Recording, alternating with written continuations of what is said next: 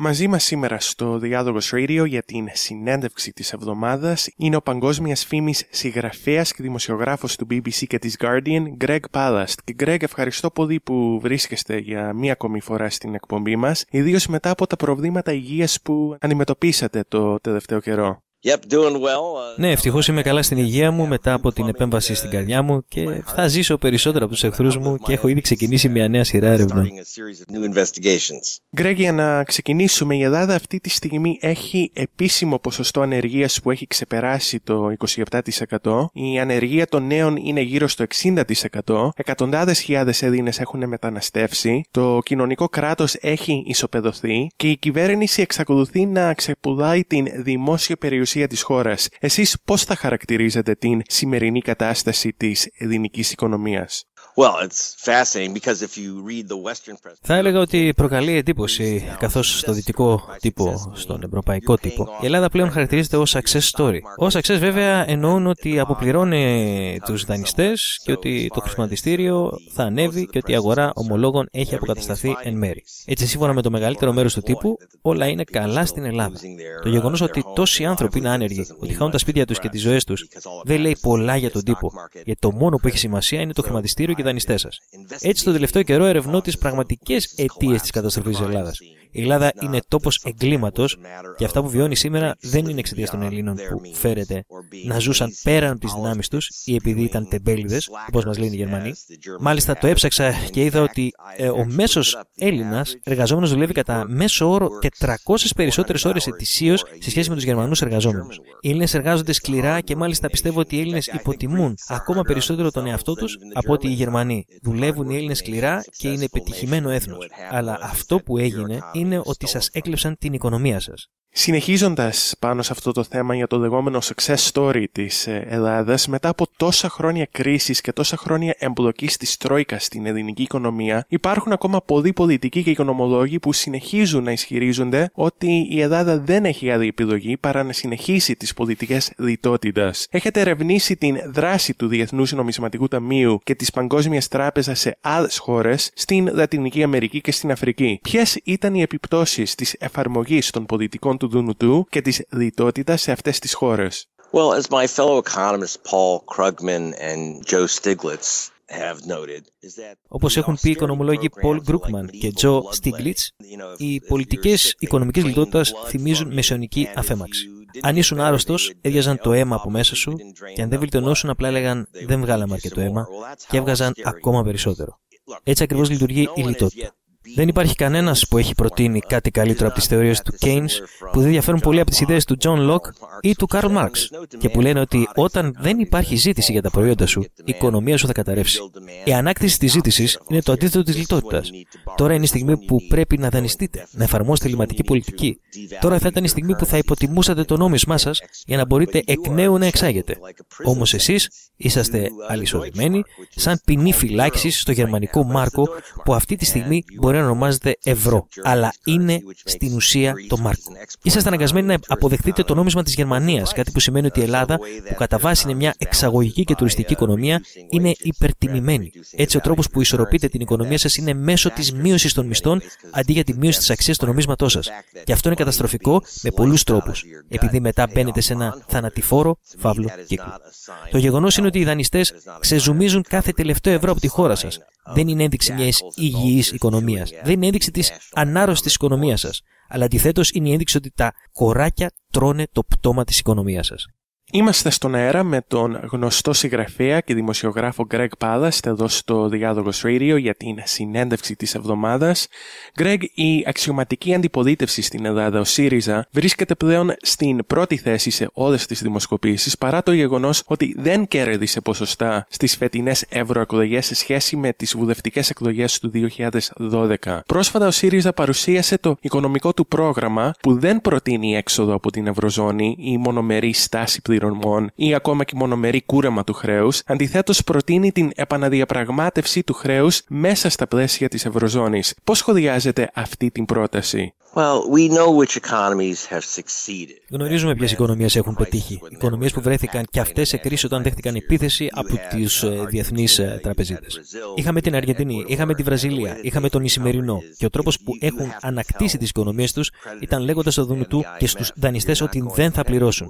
Για ποιο λόγο να επαναδιαπραγματευτούν, σε ποιο παραμυθένιο κόσμο ζεις, αν πεις εντάξει, θα παραμείνουμε στην Ευρωζώνη. Θα συνεχίσουμε να πληρώνουμε, αλλά σας παρακαλούμε να μας κάνετε μια χάρη. Θυμάμαι ότι είχα μιλήσει, όταν είχα μιλήσει με τον τέος πρόεδρο του σημερινού, τον Παλάσιο, πριν από πολλά χρόνια, όταν ανέλαβε την Προεδρία και η χώρα βρισκόταν σε δεινή οικονομική θέση, μου είχε πει ότι θα πήγαινε να μιλήσει με τον τότε πρόεδρο Μπού και το Διεθνές Νομισματικό Ταμείο στην Ουάσιγκτον για να τους εξηγήσει ότι αν η χώρα του πέθανε οικονομικά δεν θα μπορούσε ποτέ να αποπληρώσει. Ότι οι νεκροί δεν μπορούν να αποπληρώσουν κανένα χρέος. Δυστυχώς όμως η ιδέα ότι θα χρησιμοποιήσεις την λογική και ότι θα κερδίσεις τη συμπάθεια των ενιστών δεν ήταν αποτελεσματική. Και έτσι ο διάδοχός του, ο Ραφαέλ Κορέα, με τον οποίο επίσης έχω μιλήσει, είπε κάτι πολύ απλό. Δεν θα πληρώσουμε. Δεν θα πληρώσουμε αυτούς τους υπέρογκου τόκους, δεν θα πληρώσουμε τα κοράκια των hedge funds, δεν θα πληρώσουμε λίτρα. Και το αποτέλεσμα ήταν ο Ισημερινός να έχει αναπτυχθεί ραγδαία, έχοντας πει το όχι. Και το ίδιο ισχύει για τη Βραζιλία, που απείλησε με χρεοκοπία και με την Αργεντινή που έκανε αυτό που θα έπρεπε να κάνει η Ελλάδα τώρα, δηλαδή να αποχωρήσει από το ευρώ. Το νόμισμα της Αργεντινής είχε ισοτιμία με το δολάριο. Τώρα η Αργεντινή βρίσκεται σε μια άλλη μάχη με τους διεθνείς οικονομικούς τοκογλύφου. Αλλά παραμένουν γεροί και σταθεροί και η οικονομία τους όχι μόνο έχει αναρρώσει, αλλά έχει εκτοξευτεί με υψηλή απασχόληση και μεγάλες αυξήσεις στον εθνικό πλούτο και στα μέσα εισοδήματα την τελευταία δεκαετία, ενώ είχαν απορρίψει τις διαταγές του Διεθνούς Νομισματικού Ταμείου. Αυτό είναι ο δρόμο για την Ελλάδα να ακολουθήσει τη Βραζιλία, την Αργεντινή, τον Ισημερινό. Αυτές οι χώρες είπαν όχι και τα κατάφεραν. Δεν μπορείτε να ξεφύγετε από την κρίση παρακαλώντας του δανειστές. Συνεχίζοντας την συζήτησή μας για την Αργεντινή, έχετε κάνει εκτενή έρευνα για την δραστηριότητα των hedge fund και πώς έχουν στοχοποιήσει χώρες όπως την Ελλάδα ή τις χώρες της Λατινικής Αμερικής και της Αφρικής. Ένα άτομο συγκεκριμένο, ο Paul Singer, βρίσκεται στο επίκεντρο των έρευνών σας και συνδέεται τόσο με την Ελλάδα όσο με την Αργεντινή. Ποιος είναι ο Paul Singer και ποια είναι η σχέση του με την Ελλάδα και την Αργεντινή; Αν διαβάσετε το βιβλίο μου, Vulture's Picnic, που θα κυκλοφορήσει σύντομα στα ελληνικά, αυτά τα λεγόμενα founds των κορακιών, που είναι μια ονομασία που οι ίδιοι έδωσαν στον εαυτό τους, εξαγοράζοντας τα χρέη κρατών που αντιμετωπίζουν μια οικονομική χρήση, όπως στην περίπτωση της Ελλάδας. Αγοράζουν αυτά τα χρέη με μεγάλη έκπτωση σε σχέση με την αρχική τους αξία, και ενώ πρώτα οι περισσότεροι δανειστές έχουν έρθει σε συμφωνία με τη χώρα, είναι οι τελευταίοι εναπομείναντε που απαιτούν, όπω έγινε με την περίπτωση τη Ελλάδα, την πληρωμή όλης της αξίας του αρχικού ομολόγου. Αυτό γίνεται ενώ οι περισσότεροι δανειστές ήδη έχουν αποδεχθεί κούρεμα στις αξίες των ομολόγων και μείωση των επιτοκίων. Με τα ελληνικά ομόλογα που είχαν στην κατοχή τους, ο Σίγνερ και οι συνεργάτες του όχι μόνο δεν δέχτηκαν κούρεμα, αλλά απέσπασαν κέρδος ύψους 200 έως 300%. Η ελληνική κυβέρνηση εφάρμοσε ειδικούς όρους για αυτούς και τους πλήρωσε παραπάνω λεφτά. Αυτό που κάνουν τα κοράκια είναι να κρατούν τη χώρα σου σε καθεστώς ομοιρίας. Προσπαθούν να κάνουν το ίδιο στην Αργεντινή. Αλλά εκεί η πρόεδρος Χριστίνα Φερνάνδε Ντεκίρχνερ δήλωσε ότι δεν πληρώνει λίτρα. Δεν πληρώνει τα κοράκια. Και έτσι η Αργεντινή πολύ απλά αρνείται να πληρώσει αυτούς τους δανειστές. Αρνείται να πληρώσει λίτρα. Υπάρχουν και άλλες χώρες που έχουν αντισταθεί σε κοράκια όπως τον Πολ Σίγνερ. Ενώ οι δραστηριότητέ τους έχουν απαγορευτεί δια νόμου σε πολλές χώρες. Όπως για παράδειγμα στις χώρες της Βρετανικής Κοινοπολιτείας, την Αγγλία, τον Καναδά και αλλού. Αυτοί είναι απαταιώνε. Οι δραστηριότητες και οι πρακτικές τους έχουν απαγορευτεί σε πολλές χώρες και θεωρούνται εγκληματικές ή ημιεγκληματικές. Κι όμως αυτοί οι άνθρωποι είναι που δίνουν διαταγές στους υπουργούς οικονομικών σας. Συνεχίζοντας τη συζήτησή μας για τον Paul Singer, υπάρχουν και άλλες περιπτώσεις όπως αυτές του Περού και του Κονγκό, όπου ο Singer ουσιαστικά εκβίασε τις κυβερνήσεις αυτών των χωρών. Πολύ σωστά είχα κάνει ένα ρεπορτάζ από το Κογκό για το BBC. Μπορείτε να το βρείτε στην ιστοσελίδα μου gregpalace.com. Ουσιαστικά ο Paul Signer άρπαξε τα λεφτά που είχαν δεσμευθεί για την καταπολέμηση μιας επιδημίας χολέρας στο Κογκό. Αυτοί δεν είναι καλοί άνθρωποι. Άλλοι δανειστές όπως οι κεντρικές τράπεζες των ΗΠΑ ή της Ευρώπης διαθέτουν λεφτά για την μερική διάσωση χωρών που αντιμετωπίζουν κάποιο οικονομικό πρόβλημα. Και όταν οι φορολογούμενοι των Ηνωμένων Πολιτειών και της Ευρώπης διέθεσαν λεφτά για αυτό το σκοπό, ο Σίγνερ, αυτό το κοράκι και η παρέα του, που αποκαλούσαν μέχρι πρόσφατα τον εαυτό τους κοράκια, Ναι, ήταν υπερήφανοι γι' αυτό. Εισβάλλουν και λένε τώρα που έχετε πάρει λεφτά από την Ευρώπη και την Αμερική, θα πάρουμε τους φυσικούς σας πόρου. Και έχουν κατασχέσει πετρέλαιο, έχουν κατασχέσει μεταλλικούς πόρου, είναι ουσιαστικά πειρατές. Και μάλιστα έχουν κατασχέσει ακόμα και ένα παλιό πειρατικό πλοίο που άνοιγε στο ναυτικό της Αργεντινής, αλλά η Αργεντινή κατάφερε να το πάρει πίσω. Argentina got it back. Για τους ακροατές μας που μπορεί να μην γνωρίζουν τι ακριβώς συνέβη αυτό το καιρό στην Αργεντινή με την απόφαση Αμερικανικού Δικαστηρίου που οδήγησε σε μια φερόμενη ως νέα χρεοκοπία της χώρας, τι ακριβώς συνέβη και πώς έχει αντιδράσει η κυβέρνηση της Αργεντινής στην δικαστική αυτή απόφαση και στις συνεχείς πιέσεις και απαιτήσεις του Paul Singer. Well, what's happened is that Singer αυτό που έχει συμβεί είναι ότι η κυβέρνηση τη Αργεντινής είπε στο Διεθνές Νομισματικό Ταμείο και στους δανειστές να πάνε στο διάολο. Τότε το 2000 και το 2001, όταν κυβερνούσε ο σύζυγος της σημερινής Προέδρου της χώρας. Αυτό έδωσε χρόνο στην Αργεντινή να αναρρώσει. Ω αντάλλαγμα όμως, παρά το γεγονός ότι πριν από 15 περίπου χρόνια η Αργεντινή χροκόπησε σκοπίμως, είπε στους δανειστές ότι θα αποπληρώσει αυτό το χρέος σε βάθος χρόνου, αλλά μόνο όταν έχει ανακτηθεί η οικονομία της χώρας. Και ουσιαστικά δόθηκαν στους δανειστές μετοχές στην οικονομία της χώρας. Ω αναπτυσσόταν η οικονομία, τόσο πιο μεγάλη αποπληρωμή έπαιρναν οι δανειστές. Έτσι η Αργεντινή στο τέλος αποπλήρωσε το ποσό των 165 εκατομμυρίων δολαρίων στις τράπεζες. Όμως βρέθηκε μετά ο Σίγνερ που είπε ότι δεν ήθελε την ίδια συμφωνία που είχαν κάνει οι υπόλοιποι, επειδή αυτή θα το εξασφάλιζε ένα κέρδος της τάξης μόνο του 300%. Αντιθέτως, ο Σίγνερ απέδειξε κέρδος ύψους 3.000% στα ομόλογα που κατέχει και στη συνέχεια βρήκε έναν θεότρελο 84χρονο δικαστή στη Νέα Υόρκη που όχι μόνο διέταξε την Αργεντινή να αποπληρώσει το Σίγνερ, αλλά ταυτοχρόνως διέταξε την Αργεντινή στην στάση πληρωμών προς τους υπόλοιπους δανειστές της. Δηλαδή σε τράπεζες όπως τη Citibank, τη UBS, τη Bank of New York, ακόμη και τον George Soros που είχε αποδεχτεί τους όρους Αργεντινής.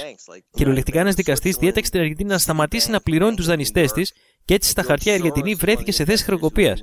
Κι όμως παρόλα αυτά η Αργεντινή δήλωσε ότι δεν πειράζει, προτιμούσε να χρεοκοπήσει παρά να αποπληρώσει τα κοράκια. Προτιμούσε να χρεοκοπήσει παρά να αφήσει τον πληθυσμό της να πεινάσει και να επιτρέψει στους πειρατές να ελαττούν τη χώρα τους. Και πρέπει εδώ να σημειώσω ότι άλλος ένας τρόπος που αποκαταστάθηκε η οικονομία της χώρας ήταν επειδή κατήργησε την ισοτομία του νομίσματός της με το δολάριο. Όπως αυτή τη στιγμή η Ελλάδα είναι δεσμευμένη με το γερμανικό νόμισμα. Οι άνθρωποι στην Ελλάδα φαίνεται πως έχουν συνηθίσει πλέον το ευρώ και πιστεύουν ότι θα έρθει η ολική καταστροφή αν το εγκαταλείψουν. Αυτό είναι τρελό. Ήδη έχει έρθει η καταστροφή. Δεν μπορείτε να πέσετε ακόμα περισσότερο. Αν είχατε το δικό σας νόμισμα, εάν φεύγατε από τις χειροπέδες του γερμανικού νομίσματος, θα μπορούσατε στη συνέχεια να ανακτήσετε την οικονομία σας. Και τότε θα μπορούσατε να δηλώσετε ότι θα αποπληρώνατε τους δανειστές σας, αλλά με το δικό σας νόμισμα. Εάν η δραχμή ήταν αρκετά καλή για τον Πλάτωνα, είναι αρκετά καλή για εσάς σήμερα.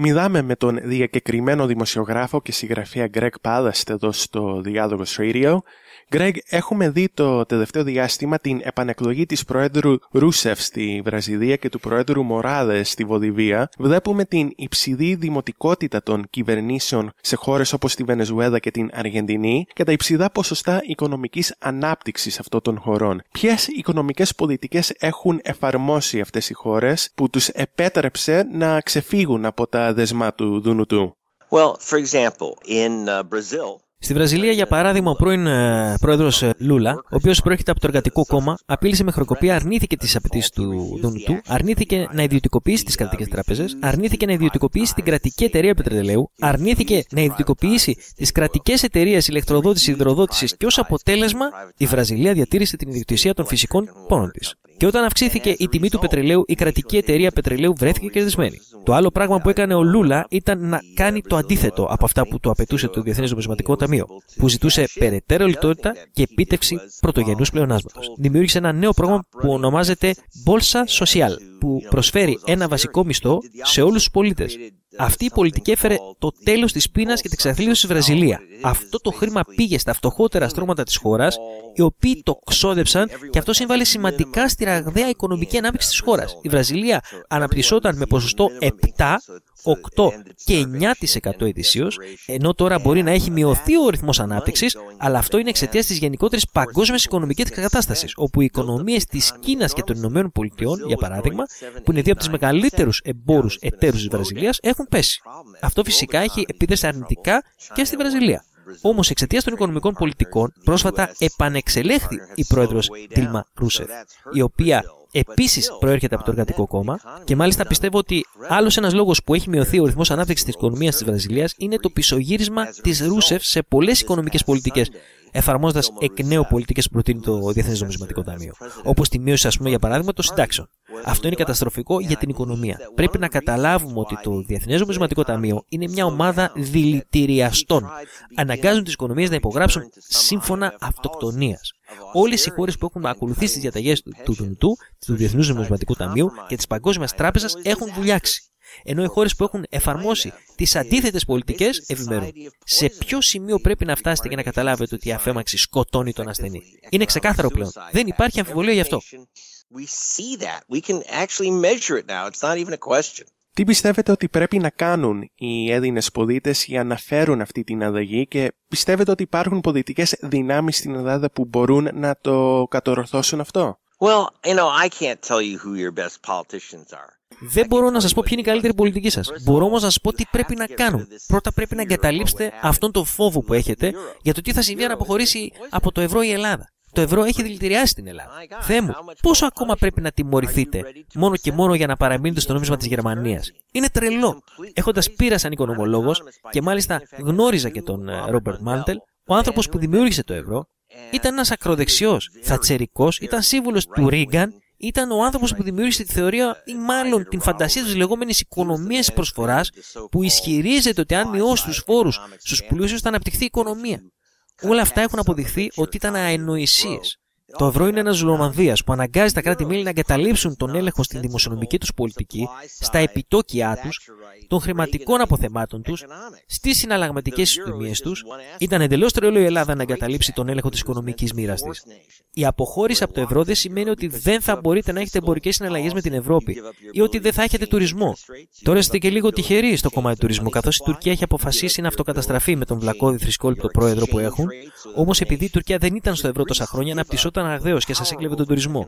Νομίζω πως κάποια στιγμή πρέπει να εγκαταλείψετε τη φαντασίωση ότι το ευρώ σας προσφέρει κάποιο πλεονέκτημα. Αυτό πρέπει να το ξεχάσετε. Όσο είσαστε δεσμευμένοι με το ευρώ, δεν έχετε καμία πιθανότητα πλήρης ανάκτησης. Είμαστε στον αέρα με τον καταξιωμένο δημοσιογράφο και συγγραφέα Greg Πάδα εδώ στο Διάδογος Radio. Greg, πριν από λίγες μέρες αποκάλυψες ένα πολύ σημαντικό ρεπορτάζ για την διαγραφή 3,5 εκατομμυρίων ψηφοφόρων από τους εκλογικούς καταλόγου στις Ηνωμένες Πολιτείες. Greg, υπάρχουν πάρα πολλά άτομα στην Ελλάδα που πιστεύουν ότι η διαφθορά, η οικονομική κακομεταχείριση, η πολιτική απάτη και η χειραγώγηση των εκλογών συμβαίνουν μόνο στην Ελλάδα και πουθενά άλλου στον λεγόμενο πολιτισμένο δυτικό κόσμο. Η δική σας έρευνα τι λέει για την κατάσταση στην οποία βρίσκονται οι δημοκρατικοί θεσμοί στις Ηνωμένες Πολιτείες και στη Δύση; Unfortunately, in America, there is a commitment Δυστυχώς στην Αμερική υπάρχουν προσπάθειες, ιδίως από τους Ρεπουμπλικάνους, να αφαιρέσουν το δικαίωμα ψήφου από 3,5 εκατομμύρια ψηφοφόρους. Ιδίως σε πολιτείες που ελέγχονται από τους Ρεπουμπλικάνους και ιδίως στις νότιες πολιτείες. Και ανάμεσα στα 3,5 εκατομμύρια άτομα βρίσκονται κατά κύριο λόγο Αφροαμερικανοί και πολίτες Λατινικής και Ασιατικής καταγωγής. 60 χρόνια μετά το κίνημα του Μάρτιν Λούθερ Κίνγκ για τα πολιτικά και εκλογικά δικαιώματα των μειονοτήτων, ακόμα αντιμετωπίζουν προβλήματα στο να προσφέρουν στους Αφροαμερικανούς το δικαίωμα να ψηφίσουν και πάντα να επιβάλλονται περιορισμοί και εμπόδια. Στο καινούριο ρεπορτάζ μου βρίσκω ότι υπάρχουν 3 εκατομμύρια άτομα που κατηγορούνται ότι ψηφίζουν σε διαφορετικές πολιτείες παρά το γεγονός ότι δεν υπάρχουν ενδείξεις γι' αυτό. Αυτοί οι άνθρωποι τώρα κινδυνεύουν με αφαίρεση του εκλογικού τους δικαιώματος, άνθρωποι που είναι κυρίως μειονότητες και που συνήθως ψηφίζουν για το Δημοκρατικό Κόμμα. Είναι ένας τρόπος το Ρεπουμπλικανικό Κόμμα να κλέψει τις εκλογές για τη γερουσία που διεξάγονται σε λίγες μέρες και τις προεδρικές εκλογές που ακολουθούν σε δύο χρόνια. Υπάρχει πολύ μικρό ποσοστό συμμετοχής στις εκλογές στις ΗΠΑ και ένας λόγος γι' αυτό είναι επειδή δεν επιτρέπεται σε πολλούς ανθρώπους να ψηφίσουν. we have very low turnout in America for votes because so many people are blocked from voting. Πριν από λίγες μέρες, η Ελλάδα γιόρατασε την επέτειο της 28η Οκτωβρίου, την ημέρα που το 1940 η Ελλάδα είπε όχι στις δυνάμεις του άξονα να περάσουν ανενόχλητοι από την Ελλάδα και να καταβάλουν στρατηγικά σημεία της χώρας. Τα τελευταία χρόνια όμως η λέξη όχι φέρεται να έχει αντικατασταθεί από τη λέξη ναι, τουλάχιστον όσον αφορά τους Έλληνες πολιτικούς, ενώ φαίνεται ότι επικρατεί φόβος και αδράνεια στην πλειοψηφία των Ελλήνων πολιτών. Ποιο είναι το δικό σας μήνυμα στην Ελλάδα και στους Έλληνες πολίτες εν ώψη αυτής της σημαντικής ημέρας. The anniversary Αυτή η επέτειο συμβολίζει τον αγώνα αντίστασης των Ελλήνων. Αυτός ο αγώνας αντίστασης πρέπει να συνεχιστεί σήμερα, λέγοντας όχι στο ευρώ και στο τρελό και καταστρεπτικό πρόγραμμα λιτότητας της Τρόικα. Θα πρέπει να απαλλαχθείτε από την εξάρτησή σας στην εθελοντική καταστροφή σας και να αποδεχτείτε τον δύσκολο δρόμο της αντίστασης. Και πιστέψτε με, όπως είδαμε στις περιπτώσεις της Βραζιλίας και της Αργεντινής, ο δρόμος είναι δύσκολος. Αυτές οι χώρες πέρασαν δύο δύσκολα χρόνια μετά από το όχι που είπαν στο, στο Διεθνές Νομισματικό Ταμείο και στις τράπεζες. Θα υπάρξουν δύσκολοι καιροί. Αλλά μετά από αυτό η οικονομία σας θα ανακτηθεί, θα έχετε το δικό σας νόμισμα και θα έχετε ακόμα και τα σπίτια σας. Κάτι που έπρεπε να κάνει η Αργεντινή, για παράδειγμα, ήταν η επανεθνικοποίηση του δικτύου ίδρυυσης του Buenos Aires που είχε πουληθεί στην Enron και την εταιρεία πετρελαίου που είχε πουληθεί στους Ισπανούς. Η κυβέρνηση της Αργεντινής επανεθνικοποίησε αυτές τις εταιρείες και τις επέστρεψε σε δημόσια χέρια. Θα είναι δύσκολος δρόμος, αλλά δεν νομίζω ότι οι περισσότεροι Έλληνες έχουν μετανιώσει που είπαν όχι στους Γερμανούς παρά τις δυσκολίες που βίωσαν.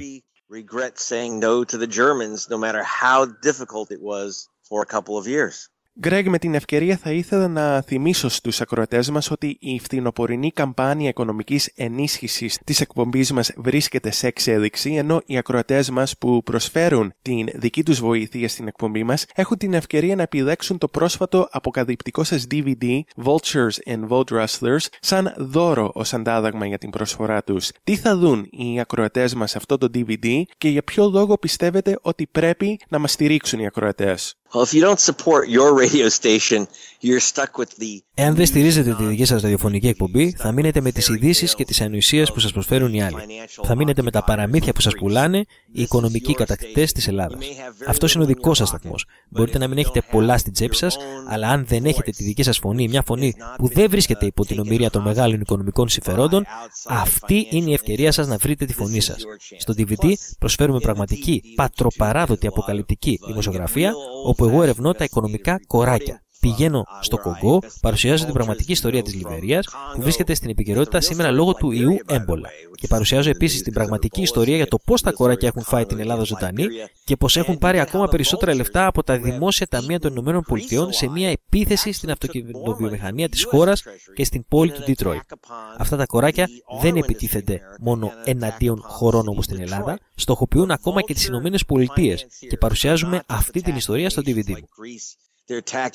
the United States itself. And that's a story that you will get in the DVD. Uh, λοιπόν, Greg, σας ευχαριστώ πολύ που πήρατε το χρόνο να μας μιλήσετε σήμερα εδώ στο Διάλογος Radio και σας ευχαριστώ επίσης για την στήριξή σας προς την εκπομπή μας. You're very welcome. Η ευχαρίστηση ήταν δική μου. Καλή συνέχεια.